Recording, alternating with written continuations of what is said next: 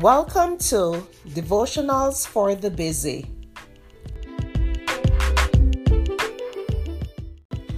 The topic for today is tunnel vision. The scripture is Ephesians 1 verses 18 and 19. The eyes of your understanding being enlightened, that you may know what is the hope of his calling, according to the working of his mighty power.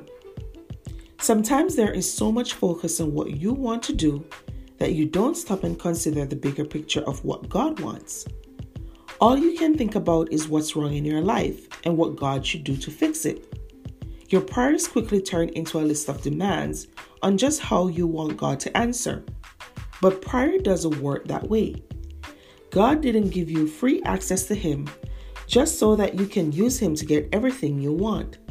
Simply put, you can't make plans for your life and expect God to bless them just because you want Him to. Jesus wants you to trust Him to make the best decisions. Present your needs and then have faith that God will respond according to what is best for you. And don't forget to thank Him for everything He has already done. David thanked God for His blessings in Psalm 103, verses 2 through 5.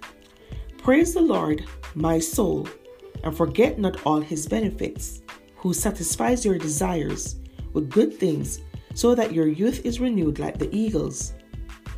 Sometimes you can be so focused on your troubles that you forget about all the blessings you've already received.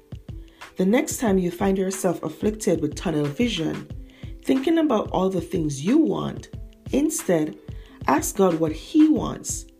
Pray for discernment, understanding, and wisdom. But most of all, Pray God's will be done. Thank you for listening to Devotionals for the Busy.